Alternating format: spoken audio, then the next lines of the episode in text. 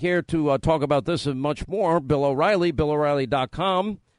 He's written 15 books, all of them number one bestsellers. Uh, pretty amazing. And you got a book on Donald Trump coming out entitled The United States of Trump sometime in the fall, right? September 17th, it looks like, Hannity. Uh, uh, if I can if I can bang this thing out by the end of May. So I got about 60, 65 percent. You know, people don't know you like I do. This is you. Oh, September 17th, Hannity. You know, people don't know you the way I know you now. Yes. And it's like, I mean, I people ask me about you all the time now because you come on pretty regularly, and I'm like, yeah. I'm like, no, no, no, no. It's he's he's just tough, but he's not that tough. He thinks he's everybody tough. on Long Island calls everybody by their last name because there's dignity in the last name. Guys, and you know this. I mean, Hanny was uh, brought up on Long Island. You go out, hey, how you doing? Look at Smitty over there. Hey, Goldberg, what are you up to? And it's like Linda grew up in Philly. Like Linda, for example, you, for Bill, will you please say uh, coffee, just so he can hear you? Coffee. Coffee. Say say talk radio. Talk radio. Say Singapore. Singapore. Poor. I mean, it's like you, and you cannot get it out of people. Anyway. No, each region. I mean, I used to talk like this. Yeah, so did I. Today, huh? Um, I was uh, like John Travolta in Saturday Night Fever because my father was from Brooklyn. Uh, so was mine. Where was your father in Brooklyn from? Mine was from Bed Stuy, and he grew up absolutely, you know, piss poor. He had nothing. Yeah, my father was on Flatbush Avenue, West Street, yeah. uh, in the Irish ghetto. My grandfather was a Brooklyn cop, and uh, you know, look, we were raised in this in this let's just let it fly, no PC um, environment, uh, which has led to the success that you've had and I've had.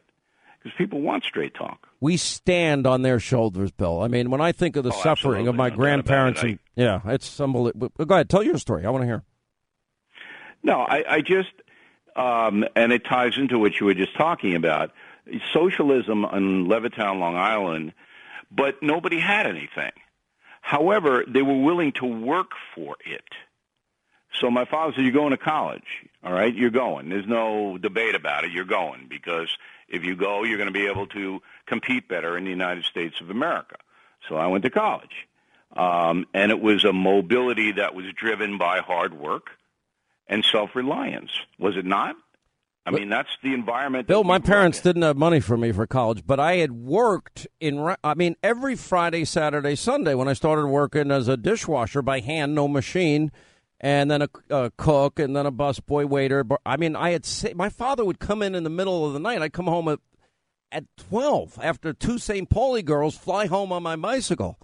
And uh, uh, no, seriously. And then my father, when I really made money tending bar, would take eighty percent of it. I'm like, "Where's my money? Give me my money." And uh, he was putting it all away for me, which, by the way, Yeah. ended up sending me to college for the years that I went. You know, I painted houses in uh, in the summertime, and uh, we all did. Uh, we all worked. But but today it's it's a different thing because there's a sense of entitlement and victimhood. I mean, so we're all victims, right? There's a new poll out today, uh, and I, I like this poll. It was a Gallup poll. It said, uh, "Do you believe in America is have and have-nots?" And the majority of Americans say, "No, we don't believe that." That if you if you're born into uh, a circumstance where you don't have a lot of money, you can work your way out of that. All right, it is possible if you get educated and you're honest to rise up, and it is. It absolutely is in this country. And the false narrative that these people are throwing out on the progressive left that no, no, no, the government has to do it for you. You can't do it. You're not capable of doing it. It's so arrogant. And to give these people power, it's frightening. It's really a frightening scenario to give the far left power in America. I mentioned not abortion, but infanticide. Or, you know, if the baby's delivered and we'll keep the baby comfortable and then the mother can kill the baby, I mean, that would be an individual soul living and breathing on its own, uh, as the Virginia governor said. But think of what they're proposing and, and look at this through the prism of, of your parents and your grandparents, my parents, my grandparents. All four grandparents came from Ireland at the turn of the last century. You know, now they want a 70% top marginal rate for individuals, 90% top corporate rate, and It's going to be guaranteed jobs, guaranteed Yeah. vacation, guaranteed retirement, guaranteed health care, daycare, uh, guaranteed literally nursery school through college. Now, when you ask them how we're going to pay for that, especially without oil and gas, the lifeblood of our economy, they really can't answer, can they? Sure, they can. They just won't. They're going to confiscate property. What do you That's do in the no gonna do. spin zone? They're going to steal everything. Yeah, they're going to confiscate your property. That's the wealth tax. Um, and, and everybody knows it. That's what they do in socialist countries. They confiscate your stuff that you've already paid taxes on, that you've worked hard to earn. And they're going to take it You because know- that's the only way you could possibly um, fulfill all these pipe dreams. Pipe dreaming comes from the opium pipe. Uh, that, of course, you're seeing hallucinations when you take opium that aren't true. That's what they're peddling. But these people believe it. That's a scary thing. Uh, Ocasio Cortez believes what she says. Sanders, I'm not so sure. I mean, I think this is just a big reality show for Bernie Sanders. I don't think Uh, so. Could be I- wrong, but he can't be that dense. Um, no, I think he's he- that dense. I believe that. I, I don't know. He's been around. He's a Brooklyn guy. Went up to Vermont. He's a calculator. He's got a big house on Lake Champlain. He doesn't live the life of a socialist. Um, he spouts all this stuff because he knows he gets some attention. I'm not so sure that he's a true believer like many of the others are. I know that 80% of the Democratic field for president are not true believers. It's all posing. Um, and the one who wouldn't cooperate with any of it is Biden, and you see what's happening to Biden. The playbook comes out. I wrote a column called Biden Your Time on BillO'Reilly.com. Uh, I, I hope everybody goes in to read it. It's free, um, and it it basically lays out that the progressives don't want Biden, and they're going to destroy him. You know, and th- this is how they do it. It, but it's deeper. Biden, we just had on John Solomon, and Biden's son was flying all over the world. I've had Peter Schweizer on. And as we dig deeper into Biden, beyond the whole creepy, I, I, I don't like people getting in my personal space. I hate it. And I don't like people that just feel that they're entitled to go rub somebody in the back of their neck and offer them a massage. And you know, I'll let I'll let other people decide what they're comfortable with. And now four people have come out against him. I, I believe in due process, so I have no idea what's true or not. Let me go back to this wealth tax thing, though. Fifteen European countries have tried it. All but four got rid of it. We, I could guarantee you, if we go to a seventy percent top marginal rate and a ninety percent corporate rate, that Collapses the economy. in a year it's over. In We one can't year, compete. Guaranteed. Look, I, I recommend to everybody who wants to really know what the truth is. You know, the truth is important, even though it, the mainstream media in America does not seek it any longer. The truth is important. There are two American cities, uh, and Chicago will be the third now that they've elected this uh, mayor who is very, very far left. But there are two American cities that are totally run by far left progressives: San Francisco and Seattle. They're both falling apart. I mean, and I mean falling apart visually. You can walk down the street and see what the philosophy of the government will take care of you leads to. Because the government won't take care of you. All right? You have to take care of yourself. And if you can't, you're going to fail. Whether you're in a communist nation, a socialist nation, or a capitalist nation. You go to Seattle, you go to San Francisco, and you look and see.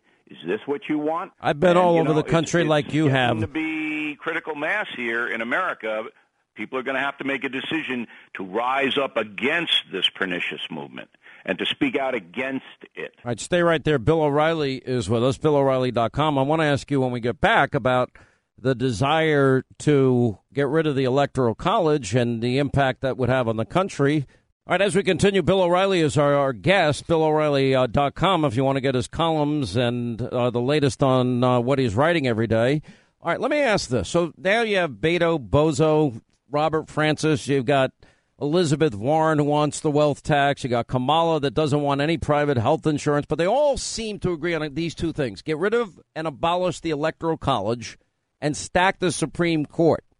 Um, the electoral college, that, that if you abolish that, that would mean New York, New Jersey, Illinois, California, Oregon will decide the president every year, every four years.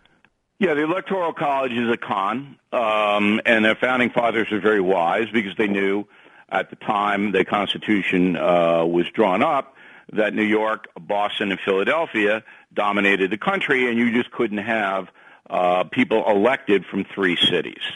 And that's why the Electoral College came into being. Now, it's California, New York, Texas, and Florida, and Illinois, those five states. So if you can turn them all red, uh, the conservatives would win. If you turn them all blue, the liberals would win. Five states out of 50. Now, what this immigration border thing is all about, and again, no one will tell you this, but this is the truth, is to turn Texas blue. And if you look at the Beto O'Rourke, Ted Cruz, uh, Cruz won by about 200,000 votes. Not a lot.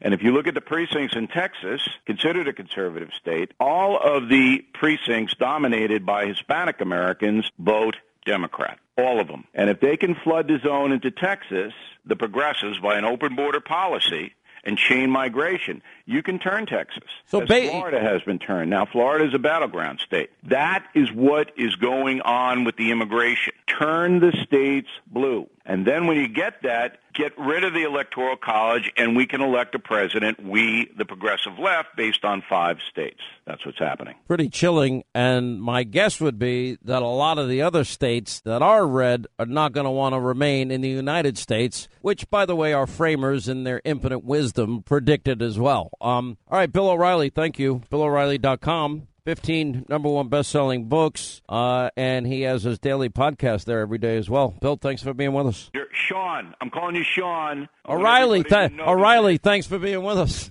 All right, brother. Thank you.